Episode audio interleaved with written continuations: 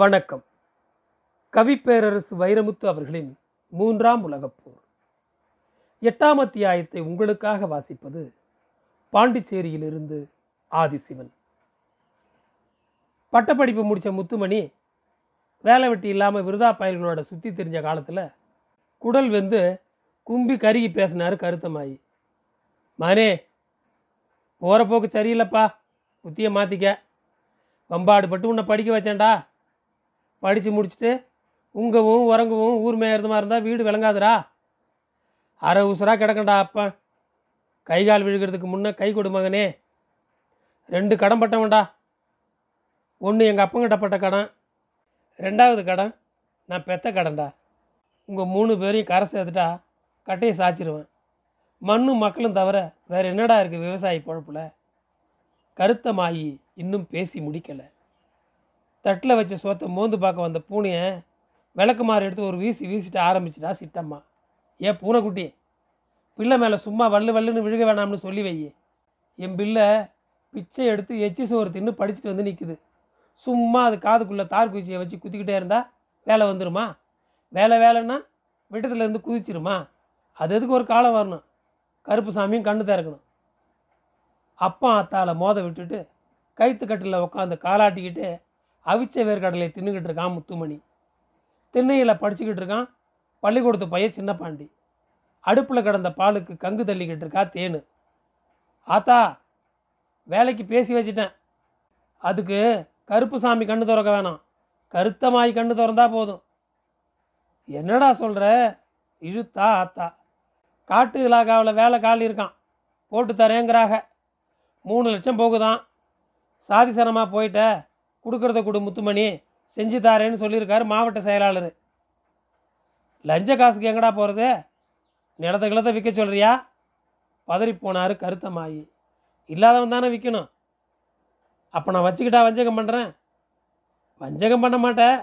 ஆனால் வச்சுருக்க நானே இத்து எலும்பு இல்லாமல் செத்து சீவன் இல்லாமல் கிடக்கேன். என்னத்தடா வச்சுருக்கேன்? தங்கச்சி கல்யாணத்துக்கு நகையும் காசும் சிறுக சிறுக சேர்த்து வச்சுருக்கீங்கள்ல விற்று கொடுத்தா வேலை வாங்கிடுவேன்ல அது வரைக்கும் சுவரில் வரைஞ்ச கோடு மாதிரி சுவத்தில் ஒட்டியே கிடந்த கருத்தமாயி அடித்த பந்து மாதிரி வெடித்து எழுந்துருச்சாரு. ஏன்டா காளிப்பாயில் அங்கே வச்சு இங்கே வச்சு கடைசியில் அடிமடிலையே கை வைக்க பார்க்குற உன்னை கொல்லாமல் விட மாட்டான். முறுக்கி நின்ன தகப்பனை ஒரே ஓட்டமாக ஓடி வந்து கையை பிடிச்சி இழுத்துட்டான் சின்ன பாண்டி அப்பன் காய்ச்சி மூச்சுன்னு கத்த ஆத்தா குய்யோ முறையோன்னு கூச்சல் போட தேனு பயந்து போய் தலையில் கை வச்சு ஒரு மூளையில் முண்டி நிற்க குடும்பத்துக்குள்ள குத்துவெட்டாக தெரிஞ்சிச்சு. இத்தனை கூத்துக்கு மத்தியில் ஆடாமல் அசையாமல் சொத்த கடலைக்குள்ள நல்ல கடலையை தேடி தின்னுக்கிட்டே பதறாமல் சொன்னான் முத்துமணி முதல்ல மகளுக்கு மாலையா மகனுக்கு வேலையா? கிழவங்கிழவி முடிவு பண்ணிங்க. மாவட்ட செயலாளர்னா லேசப்பட்ட உத்தியோகம் இல்லை. மந்திரியில் பாதி. சமயத்தில் சகலத்துலேயும் பாதின்னு கூட சொல்லலாம்.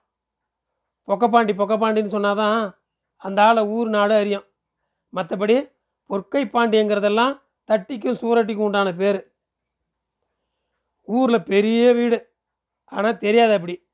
முன்பக்கம் பழைய கூரை அப்படியே வச்சுக்கிட்டு பின்பக்கம் யாகத்துக்கும் இழுத்து கட்டியிருக்காரு வீட்டை. திறந்தே கிடக்கும் கதவு. குறையாது கூட்டம். நாற்காலியில் ஒருத்தனும் கைப்பிடியில் ஒருத்தனுமா ஒழுங்கு மரியாதை இல்லாமல் உக்காந்துருப்பாங்க ஆளுங்க. தங்க சங்கிலி போட்ட தலை சீவாத ஒருத்தனும் மூஞ்சி சிறைக்காமல் கருப்பு கண்ணாடி போட்ட ஒருத்தனும் மோப்ப நாயகி மாதிரி வந்து வந்து போவானுங்க. மோப்ப நாயக கண்டுபிடிச்சின்னு வந்திருக்கிறவன் மூட்டை முடிச்சுக்குள்ளே என்ன இருக்குதுன்னு. அப்பா ஆத்தாக்கிட்ட அடித்து பறித்த காசை அடிமடியில் கட்டி ஒழிச்சிக்கிறவான் முத்துமணி. அவன் பக்கத்தில் ஒரு பையன். அவன் வயசு தான் இருக்கும். செக்கச்செவேர்னு உக்காந்துருக்கான் பக்கு பக்குன்னு மூச்சிக்கிட்டு அவன் மடியில் கண்ணங்கரையிலும் ஒரு கருப்பு பை கண்ணில் ஒரு கலவரம். பயந்து பயந்து பேசுகிறான் காதுக்குள்ளே. நிச்சயமாக கிடைக்குமா முத்துமணியே? நம்பு ராம்குமார் மாவட்ட செயலாளர் ஒரு வகையில் எனக்கு தூரத்து சொந்தம். மனுஷன் பணத்துக்கு அலைஞ்சானா கூட எண்ணத்துக்கு அஞ்சுவார் உறுதியாக உனக்கு இந்த வேலை வாங்கி தர்றேன். கல்லூரியில் எனக்கு எவ்வளோ உதவி செஞ்சுருக்க? உனக்கு இது கூட செய்ய மாட்டேனா? காசை நீ கூட கவரை நான் கொடுக்குறேன். முத்துமணி யாருப்பா? அண்ணன் கூப்பிடுறாரு. தடபுடுன்னு எந்திரிச்சு உள்ளே போனாங்க ரெண்டு பேரும். வாப்பா உக்கார. உணர்ச்சி இல்லாமல் உதடு மட்டும் ஆடிச்சு பொக்கப்பாண்டிக்கு முன் மண்டையில் முடியலன்னு மீசையை பெருசாக வச்சுருந்தார் பொக்கப்பாண்டி அந்த மீசை என்னடான்னா தான் சிறுசாகி வழுக்கையை பெருசாக காமிச்சு நிற்கிதே அண்ணே இவர் தான் ராம்குமார். கூட படித்தவர் கும்பிட்டு அறிமுகப்படுத்தின முத்துமணி ராம்குமாரை பார்த்து ஒரு கண்ணை மட்டும் ஓரமாக அடித்தான் அவனும் எந்திரிச்சு பவ்யமாக கொடுத்தான் பையன் பணத்தை கையால் தொடரதில்லைன்னு பாலிசி உள்ளவர் பொக்கப்பாண்டி. அதை கை நீட்டி வாங்காமல் ஓரமாக வைக்க சொல்லி சாடை மட்டும் காட்டினார். மேசை மேலே பொத்துனாப்பில் பையன் வச்சான் பையன் மழை போல் நம்பியிருக்கோம் உங்களை. மாவட்டத்துக்கு எங்கள் குலசாமி நீங்கள் தானே எப்படி செஞ்சு கொடுத்துருங்கண்ணே பார்ப்போம் என் கோட்டா இருக்குல்ல மாவட்டத்துக்கு? மேசையில் இருந்த அட்டையை ஒரு சைஸாக சாச்சு ஒரு தள்ளு தள்ளுனாரு பையன். பாம்பு வாயில் விழுந்த தேர மாதிரி பக்குன்னு உள்ளே ஓடி விழுந்து போச்சு. சட்டுன்னு எந்திரிச்சான் முத்துமணி. ராம்குமார் ஒரு நிமிஷம் வெளியிரு சத்தமாக சொன்னவன் அவன் காதுக்குள்ளே கமுக்கமாக சொன்னான். அண்ணங்கிட்ட கொஞ்சம் அழுத்தி சொல்லிட்டு வந்துடுறேன். ரெண்டாவது கும்பிடு போட்டு விசுக்குன்னு வெளியேறிட்டான் ராம்குமார். அவன் போன வேகத்தில் ராம்குமார் கொடுத்த கவரை பனியனுக்குள்ளே போட்டுக்கிட்டு தன் கவரை எடுத்தான் முத்துமணி. அண்ணே அவன் எங்கூட படித்தவனே அவன் கை காலில் விழுந்து கடன் காசு வாங்கிட்டு வந்து கொடுத்துருக்கானே. இது சத்தியமாக உங்களுக்கு சேர வேண்டிய காசுன்னு தான் அவனை கூப்பிட்டு வந்தேன். இந்த கவரில் இருக்குன்னு என் விவரம். இந்த வேலையை எப்படியாச்சும் எனக்கு வாங்கி கொடுத்துட்டீங்கன்னா மூணு தலைமுறைக்கு உங்கள் காலடியில் கிடக்கும் எங்கள் குடும்பம். உங்களை அமைச்சராகி அழகு பார்க்குற வரைக்கும் எங்கள் அட்டனம்பட்டி ஓயாதுண்ணே கவரை கொடுத்தான் கையை பிடிச்சான். கண்ணில் தண்ணியை ஒழுக விட்டான். விறுவிறுன்னு வெளியே வந்தான். சிநேகினை கட்டி பிடிச்சி சொல்கிறான் ராம்குமார் வேலை நிச்சயம். இது நம்ம நட்பு மேலே சத்தியம். உன்னை மறக்க மாட்டேன் முத்துமணி. எங்கள் குடும்பமே உனக்கு கடமைப்பட்டிருக்கு. நண்பனை பஸ் ஏற்றி அனுப்பி வச்சுட்டு சரசரன்னு சாராய கடைக்கு போய் மூணு பாட்டில் தண்ணி அடித்தான் வறுத்த பன்னிக்கறி வாங்கி ஊறுகாயிலையும் லேசாக உரசிக்கிட்டான். அடுத்தவன் காசு வேலை வாங்க அப்பா அத்தா காசு தண்ணி அடிக்க. ஏழே மாதத்தில் வேலை வாங்கிட்டான் முத்துமணி. சத்தியமங்கலம் காட்டில் போய் வேலையை ஒப்புக்கொள்ளுன்னு ஆர்டர் வந்துருச்சு அட்டனம்பட்டிக்கு மூணு சாமி மரத்துக்கும் வீடாக காலில்னு விழுக வச்சு அழுது திருநீர் கொடுத்து அனுப்பி வச்சாக அப்பனும் ஆத்தாலும் போனவன் போனவன் தான் ஒரு தகவலும் இல்லை. ஒரு நாள் உச்சி வெயில்ல அப்பனும் ஆத்தாலும் எள்ளு செடிக்கு களை எடுத்துக்கிட்டு இருக்கப்ப வாராம் பையன் வரப்பு வழியா சூட்டும் சட்டையும் கருப்பு கண்ணாடி மாட்டி ஒரு மார்க்கமாக வந்த மகனை பார்த்ததும் வாடா மகனே வாடா வாடான்னு வேர்வையும் புழுதியுமா தடுமாறி ஓடி வர்றா சிட்டம்மா. இப்போ தான் கண்ணு தெரிஞ்சதோ துறைக்கே? அண்ணாந்து பார்த்துட்டு அவர் பாட்டுக்கு களை வெட்டிக்கிட்டு இருக்காரு கருத்தமாயி. மிக்சரு அல்வா பூந்தின்னு எள்ளுக்காடே மணக்குது. ஆத்தா இது என்னான்னு மோந்து பாரு. அவன் கொடுத்த கட்டையை மோந்து பார்த்தா சிட்டம்மா. என்னடா மகனே இந்த மனம் மணக்குதே? சந்தன கட்டை. என்னைக்கு குளிக்கிறியோ? அன்னைக்கெல்லாம் உரசி குளி. வீட்டுக்கு போகலாம்டா மகனே. வெடக்கோழி அடித்து சாறு வச்சு தாரேன். அது இருக்கட்டும். முதல்ல அப்பா ஆத்தா ரெண்டு பேரையும் வச்சு ஒரு போட்டா படம் பிடிக்கணும். ஆசை இருக்காத உன் பிள்ளைக்கே. ஆத்தா கையில் கொத்து கலையை கொடுத்தான். அப்பந்தோளில் மம்பட்டியை மாட்டி விட்டான். நடுவில் அவன் நின்றுக்கிட்டு ரெண்டு பேர் தோல்லையும் கை போட்டுக்கிட்டான். இப்போ எடுன்னா கூட வந்தவனு. சிரிங்க ரெண்டு பேரும். வாழ்க்கையில் ரெண்டாம் தடவையாக சேர்ந்து சிரிக்குதுங்க ரெண்டும்.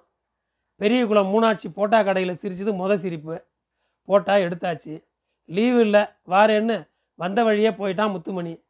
என் புட்டு பாசம் என் பிள்ளைக்கு என் மேலே ஒரு ஓரமாக உட்காந்து அழுது மூஞ்சி வீங்கி போனால் சிட்டம்மா. மறுநாள் மாவட்ட வனத்துறை அலுவலர் மேசை மேலே போட்டான் போட்டாவ. பாருங்க சார்.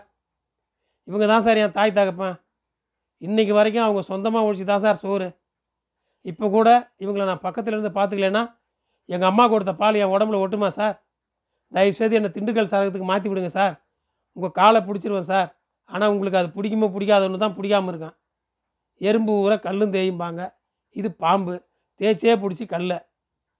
தெரி மக மாத்தலாகி வந்ததும் மக கல்யாணத்தை பேச்சை எடுத்துட்டா சிட்டம்மா. ஏலே ஐயா முத்துமணி உன் தங்கச்சியை கரசாக்க கருமாயப்பட்டு சேர்த்து வச்ச காசு எடுத்து நீ லஞ்சம் கொடுத்து மஞ்சள் குளிச்சிட்ட. ஆளாகி வருஷம் ஏழாயிருச்சுடா உன் தங்கச்சிக்கு. ஆணு வளர்த்தி அவரைக்காய் வளர்த்தி. பொண்ணு வளர்த்தி புடலங்காய் வளர்த்தின்னு சொலவன் சொல்கிறது கணக்கா? நிலத்தட்டி வளர்ந்து நிற்கிறா தேனு. மாப்பிள்ளைய நாங்கள் பார்க்குறோம் செலவடி பார்க்கணும்டா மகனே. பொட்டச்சிக்கு மாப்பிள்ளை பார்க்குறதுலே இருக்கிற கிழவிக்கு மகனுக்கு பொண்ணு பார்க்கணுங்கிற எண்ணம் வந்திருக்கா என்னைக்காச்சும்? எனக்கும் வயசாகுதுல்ல. இப்படியே விட்டா ரெண்டே வருஷத்தில் பின் மண்டை கழிஞ்சிடும் இல்லை முன் மண்டை நரைச்சிடும் அப்பா அத்தா ரெண்டு பேருக்கும் இப்போ சொல்கிறேன் கேட்டுங்க பொண்ணுக்கு மாப்பிள்ளையை நீங்கள் பாருங்கள் எனக்கு பொண்ணை நான் பார்த்துக்கிறேன் எது முந்துதோ முடிப்போம். அடுத்த ஆறு ஏழு மாதத்தில் பொண்ணு பார்த்துட்டான் முத்துமணி. பொண்ணு ஆனமலையாம்பட்டி. பேர் லட்சுமி. பொண்ணுக்கு அப்பா மேகமலை எஸ்டேட்டில் கணக்கு பிள்ளையாக இருந்தவர். ஆத்தா பள்ளிக்கூட டீச்சரு. வீடு சொந்த வீடு. ஏகப்பட்ட விவசாயம். புதுசாக வாங்கின கார் ஒன்று நிற்குது வீட்டில் இரநூறு பவுன் நகை கிடக்கு பொண்ணு கழுத்தில். ஒரே புள்ள. அடுத்து எடுத்த ஆளை ஆம்பளை இல்லை வீட்டில் தங்கச்சிக்கு முன்னே தனக்கு முடிச்சிட்டான் கல்யாணத்தை. ஆனால் கல்யாணமாகி பொண்ணு மாப்பிள்ளை மறு வீடு போய் வர வரைக்கும் கருத்த மாய்க்கும் சிட்டமாவுக்கும் தெரியாது. கட்டிட்டு வந்த பொண்டாட்டி ஒரு கை பொண்டாட்டின்னு லட்சுமிக்கு முதல் கல்யாணமான மூணு மாதத்தில் பாளையத்தில் படம் பார்த்துட்டு வீடு திரும்புகிறப்ப சுருளி தீர்த்த விளக்கில் அடித்தான் ஒரு லாரிக்காரன். அண்ணனும் புருஷனும் அங்கேயே அவுட்டு. முத்துமணி தேடினதெல்லாம் சொத்துள்ள ஒத்த பொண்ணு. எட்டு திசை தேடியும் இவ தான் சிக்கினான் சேத்து குறவையை வேட்டி போட்டு அமுகிற மாதிரி ஒரே அமுக அமுக்கிட்டான் நெளிஞ்ச காரை பழுது பார்த்து வீட்டில் கொண்டாந்து நிறுத்திட்டார் மாமனார். லாபம் இருக்குன்னா உடஞ்ச காரை பழுது பார்த்து ஓட்டுறோமா இல்லையா? உடஞ்ச பொம்பளை பழுது பார்த்து ஓட்டினா மட்டும் என்ன குறைச்சலாம்? நெசம் தெரிஞ்சு அப்பா ஆத்தா ரெண்டு பேரும் நெஞ்சை பிடிச்சி உக்காந்து போனாங்க. அப்புறம் என்ன பண்ணுறது ஈசன் விட்ட வழின்னு ஒழுகுற கண்ணை தொடச்சிக்கின்னு ஒன்று கூடிட்டாக அப்பா ஆத்தா கிட்ட ரூபாய் இருபத்தஞ்சாயிரத்து எண்ணி எடுத்து வச்சா முத்துமணி. எப்பே ஏத்தே நானும் குடும்பஸ்தன் ஆகி போனேன் நாளைக்கு எனக்கு ஒரு புள்ள குட்டி ஆகி போனால் நீங்கள் என்னையை வளர்த்த மாதிரி நான் அவங்கள வளர்த்துறக்கூடாது. நல்ல பொழப்பு கொடுக்கணும். இந்தா இந்த ரூபாயை வச்சு என் தங்கச்சி கல்யாணத்தை நடத்துங்க. பத்தும் பத்தலைன்னா கேளுங்க. ஒன்றை மறந்துடாதீங்க.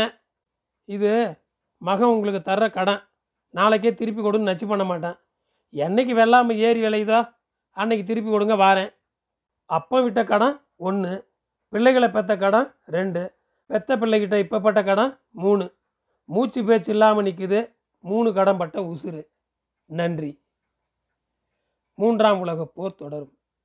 என் குரல் உங்களை பின்தொடர ஃபாலோ பட்டனை அழுத்தவும். உங்களுக்கு மீண்டும் நன்றி.